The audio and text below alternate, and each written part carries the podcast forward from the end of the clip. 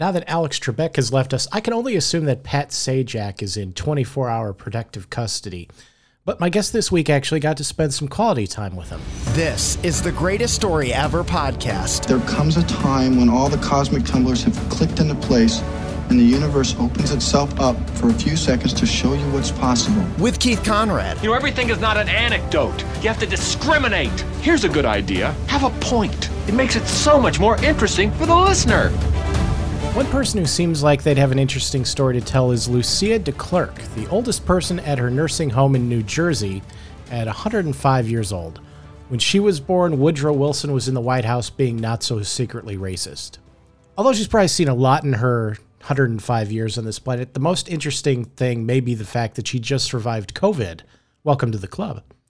The secret to her longevity the nine gin soaked golden raisins she has eaten every day for most of her life. So apparently, that's the secret either to living for 105 years or surviving COVID. So it's not hydroxychloroquine. Imagine that.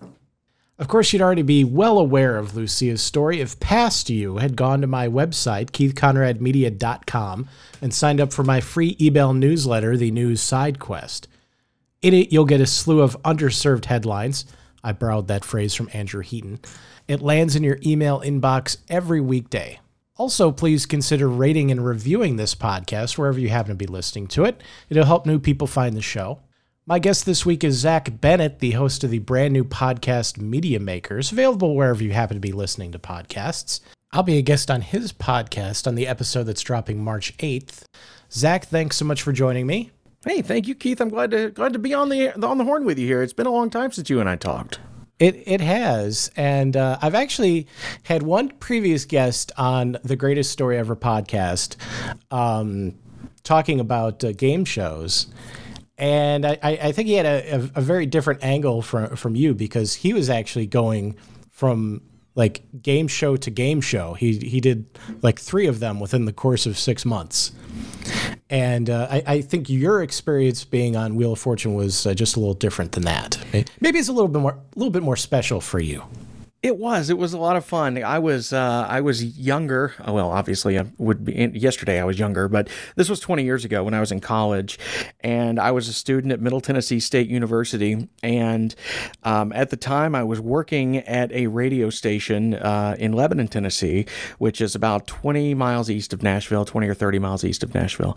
And um, we had a an event come through town called the Wheelmobile, and it was in anticipation of Wheel of Fortune filming some episodes uh, at, at the Grand Ole Opry in Nashville. And so they came around to town and they put on a big event. And it was in a, a at an old middle school football field because they were having like a, an Oktoberfest event or something, a little town event going on anyway. So this was just part of that. So there were thousands of people there. And you would fill out a little card and say, I want to play with the Wheelmobile. And so there was a big bus and they would play a little mock game of Wheel of Fortune up on a stage. And it was, it was a way to get people to audition for the show, basically. But it was really more of a data collecting event, I think, because everybody mm-hmm. was filling out cards. And this was in 2002, so this was pre everybody signing up on smartphones. You literally had to go write your name on a card. Um, and so I wrote my name on a card, and I was just nervous as crap that they were going to call me up on stage because I just, I do not like being on stage. I've been on the radio for 20 years. I can sit in a padded room with a microphone and talk to myself, and thousands of people can hear it. Doesn't bother me. Put me on a stage, and I just freeze. Um, but they didn't call me, and so I was a little disappointed. And I, I watched the show that they were doing up there on the stage and everything, and I thought, well, my Wheel of Fortune journey is over. and about two months later, about two months later, I got an email, and uh, it said, "Hey, we want you to come audition uh, for Wheel of Fortune," which I thought that's what the Wheelmobile was. It turns out that was really just more of a promotional thing, right? Um, and so uh, they invited me to the Grand Ole Opry. Uh, I'm sorry. Oh, let me let me rephrase that they invited me to the Opryland Hotel. And the Opryland Hotel, for those of you who don't know, Keith's listeners, um, it's a giant hotel in Nashville. It's a convention center. It's about the size of a Vegas casino. There are just no slot machines anywhere. It's just a giant resort. Used to And have so- a uh, used to have its own little amusement park, and then that became a mall. But uh, Yeah, it's still huge by itself. yes, the hotel is massive. um, I mean, like three thousand rooms or something like that. It's just a giant place, and and I got lost going in there because I didn't know which corner of the hotel this conven- convention center room was. Um, and and they take you into a room um, with about I don't know. I don't know how many times they did this that day, but for my session, there were probably three or four hundred people in this room, and um, I thought I was going to audition for Wheel of Fortune. Instead, I got called into another cattle call, right? and so they uh, would call people up about six at a time to come up front and play one short little puzzle. And you would pretend like you were on the show. They're like, now reach across and spin that wheel. And there, there was no wheel there. I mean, this is like an empty conference room. And uh, see, see, see, that to, to me would be so distracting. I'm like, but there's no wheel here. exactly. And then I'd be out. They had, Yeah. You remember the little board game where you had the little wheel that you would just flick, Yeah, and yeah. it would just spin around on the piece of cardboard. That's what they literally had was from the board game. I thought I was being punked. I didn't think this was actually Wheel of Fortune because you know Nashville is a big media hub, right? And I Right. thought this might have been for a while. I seriously thought I might be on a practical joke show here. This might not actually be Wheel of Fortune. Um, and it, so I got called up, and yeah, so they're like, all right, now reach over and spin that wheel, and you reach down and you pretend like you spin it, and you have to go ding, ding, ding, ding, ding, click, click, click, click, click, while they spin the little cardboard wheel.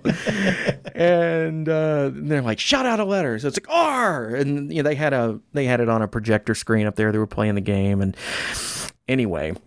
I did that, and then they weeded it down to about 30 more. Or well, let's see. I weeded it down probably about a third of that. So there were probably 40 or 50 people, however many that would be. And they did it again, and they did it a little more intense that time with you were up there a little longer. Um, and then they had you, in, in the meantime, they had you fill out little, uh, like, um, Wheel of Fortune game sheets. It was like fill in the blank puzzles like you would see on Wheel of Fortune, but they just handed them out to everybody in the room. And they're like, you have 10 minutes to solve as many of these as you can. And there were like 20 or 30 on there. And so they, you know, there were a few letters revealed and you had to guess what the puzzle was. And I, it, the audition process was just so strange because I'm like, this is a television show, right? I mean, what am I doing here? Um, so anyway, long story short, I, I made it through the second round of auditions, and they said, "Well, we'll call you if you get on the show. If not, hey, here's a keychain. It's been fun having you here, and make sure to watch us every night at seven o'clock on Channel 2. Um, and so. Um, I guess it was a couple weeks later. I was on my way to a high school basketball game where I was doing play by play. And my mom called me and said, Where are you right now? And I said, I'm, I'm in Gallatin, which is another town here in Middle Tennessee. And, uh, and said, Well, um, Wheel of Fortune just called and they want to know if you want to be on the show. And I told them that uh, you would call them back tomorrow. And I'm like, What are you doing? Yes, say yes, right? Like, tell them I said yes. And she's like, Well, I told them that, that they could call back tomorrow. And I was like, Oh my God, my mom just destroyed this, this, um, this dream of mine and i was still living with my parents at the time because i was in college and even though i had a, a, a room on campus i you know my primary residence was still with them. And uh, and i was like oh they're never going to call me back. They're never going to call me back.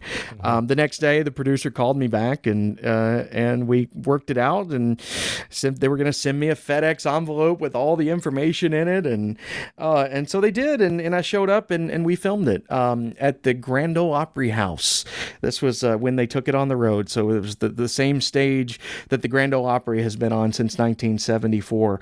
And uh, it was just such a cool experience to be up on that stage for one, just as a Nashville kid. I mean, this is a legendary stage.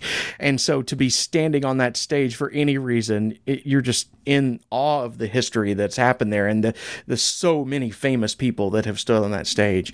Um, so they took us in that morning and we were in the, the building next door and what they say to do is um, come in and just just get to know all the contest the other contestants because these are the people that you're going to be with all day and this is not your competition. These are just the people who are playing the game with you. And you're like but they are my competition because I'm trying to win the game, right? so so they brought us all in and we were there at probably eight in the morning and the taping was not until mid to late afternoon. And they wanted us there all day just to get to know each other and and they did makeup with us like first thing in the morning, even though it was hours and hours until we taped. The first thing we did was they put makeup on us. Um, and then we they did some more interviews with us just to get to know us a little better. And they asked us like well when pat does his interview with you what do you want him to ask you about? Tell us something interesting that's going on in your life. And um, and then when they because they film five episodes at a day right? So they had 15 or actually 14 of us in there and a couple of alternates.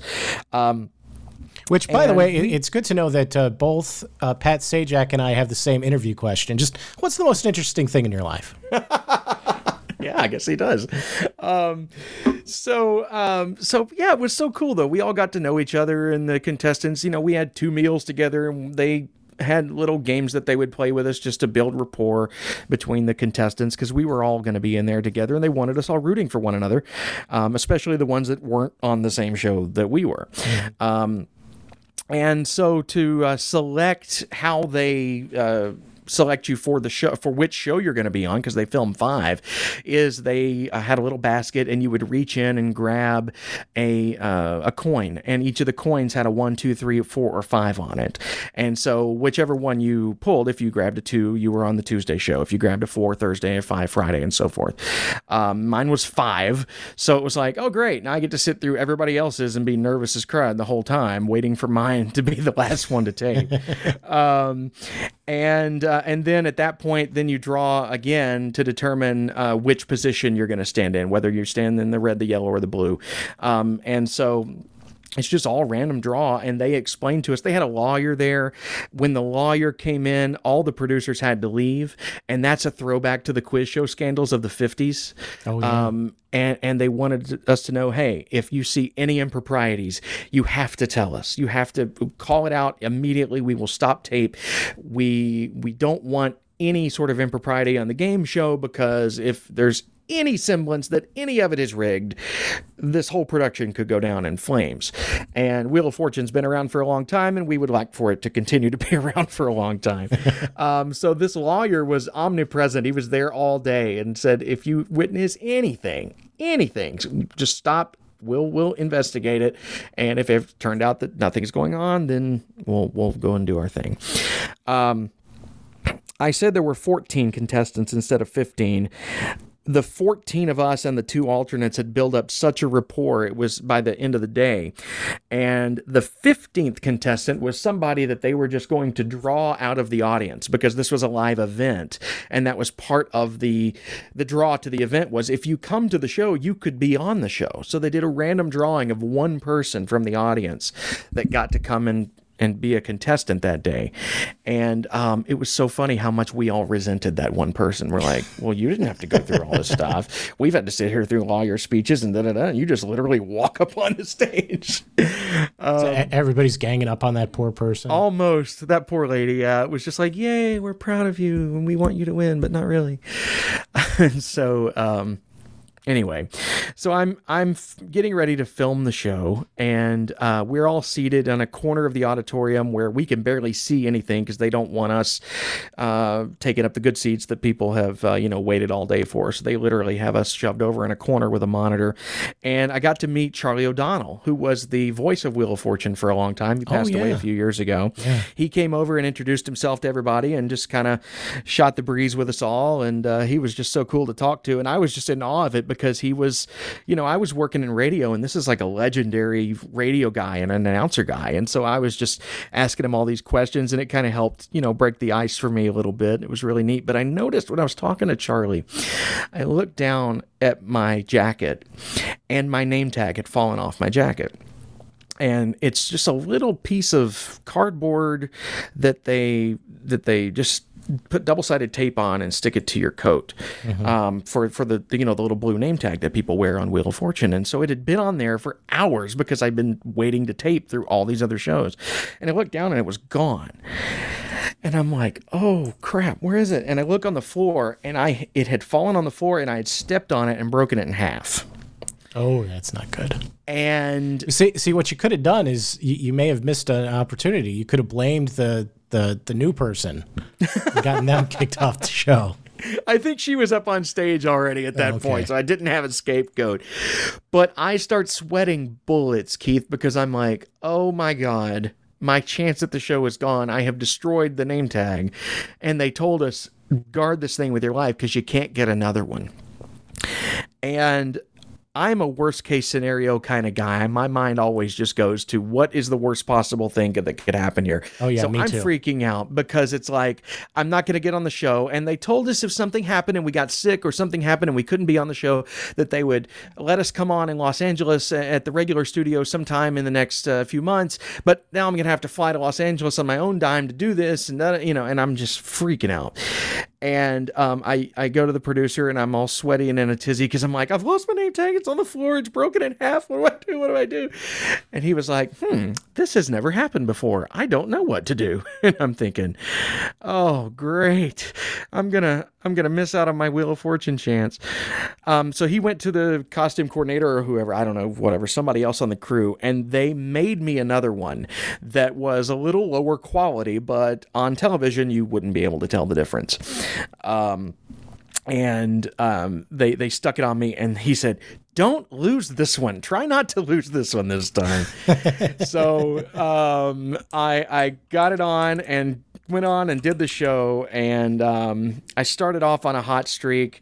I, I answered the first uh, toss up question correctly. I answered the second toss up question correctly. So I had like three thousand dollars when the game before the game had really even started, and I thought I'm on a roll. And then I we started the game and I answered the first uh, puzzle correctly. Um, and things were just going really, really well. And on Wheel of Fortune, you get to keep whatever you win. You don't. There, there's no second or third place consolation prize. If you win a puzzle and you get thirty eight hundred dollars or whatever, that's you get to keep that. Uh, You don't lose it. Um, so I had I had racked up a lot of money, and I'm 21 years old and in college at this time. So that's a lot of money, especially for me. Um, and Hey, I take that round- now. Yeah, I would too. um, and then the next round, uh, I spun and I landed on the mystery wedge, um, where you you have to take a risk because it could either be a big prize or a bankrupt, right? And so I flip it over, and it's a Ford Ranger pickup truck, and I drove a Ford Ranger at the time, so I was super excited that I was going to get a new truck. Except the like the next thing I hit was lose a turn, and then the the player, two people or two guys over from me, got the puzzle, so I didn't win the Ford Ranger.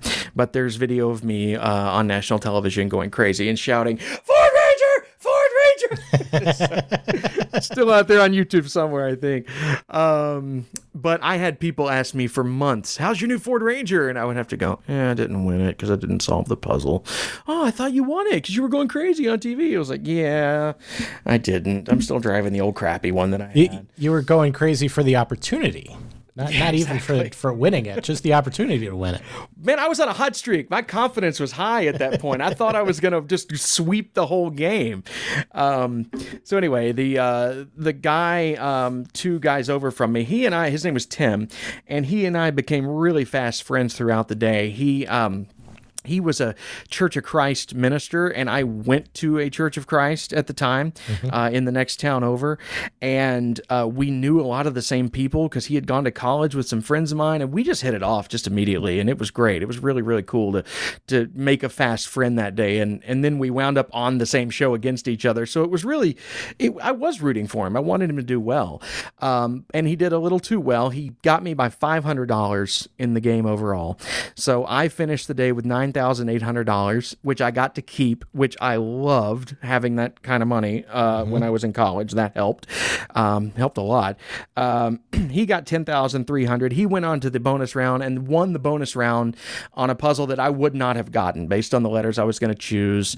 Um, you know, that where they help you out at the beginning of the bonus round. So Tim, he went out. He won like thirty thousand more dollars. He won a trip to South America, and I was so happy for him because his wife was pregnant at the time, and they didn't have good health insurance. Insurance, and so they really needed that money uh, to fund all the medical bills that came with having a baby, and so everything worked out.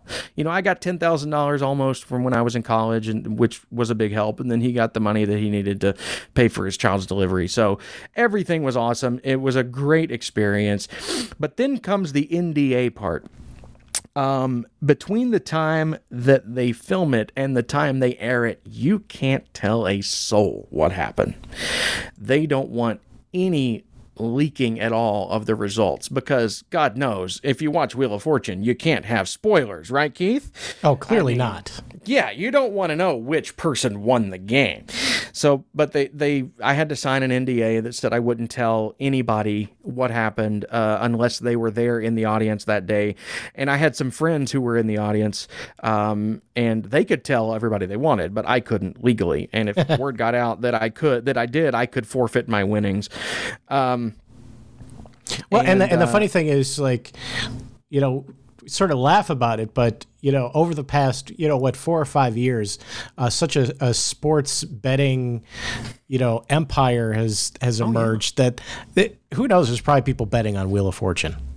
I wouldn't wouldn't surprise me at all if, if that were the case. I mean yeah. that that really could be happening. I hadn't even thought about that, but not not so much in 2002, probably 2003. Yeah, um, so I couldn't tell a soul what happened, and we had a big viewing party over at my college with me and some friends of mine, and um, when it aired, and it was finally it was good to get that off my chest. But then something else interesting happened. This was in, see, we shot it in January of 2003, and it began airing. Uh, that episode aired in February of 2003, and part of what they tell you when you sign the contract is that if the episode doesn't air in a majority of markets, we don't have to pay you.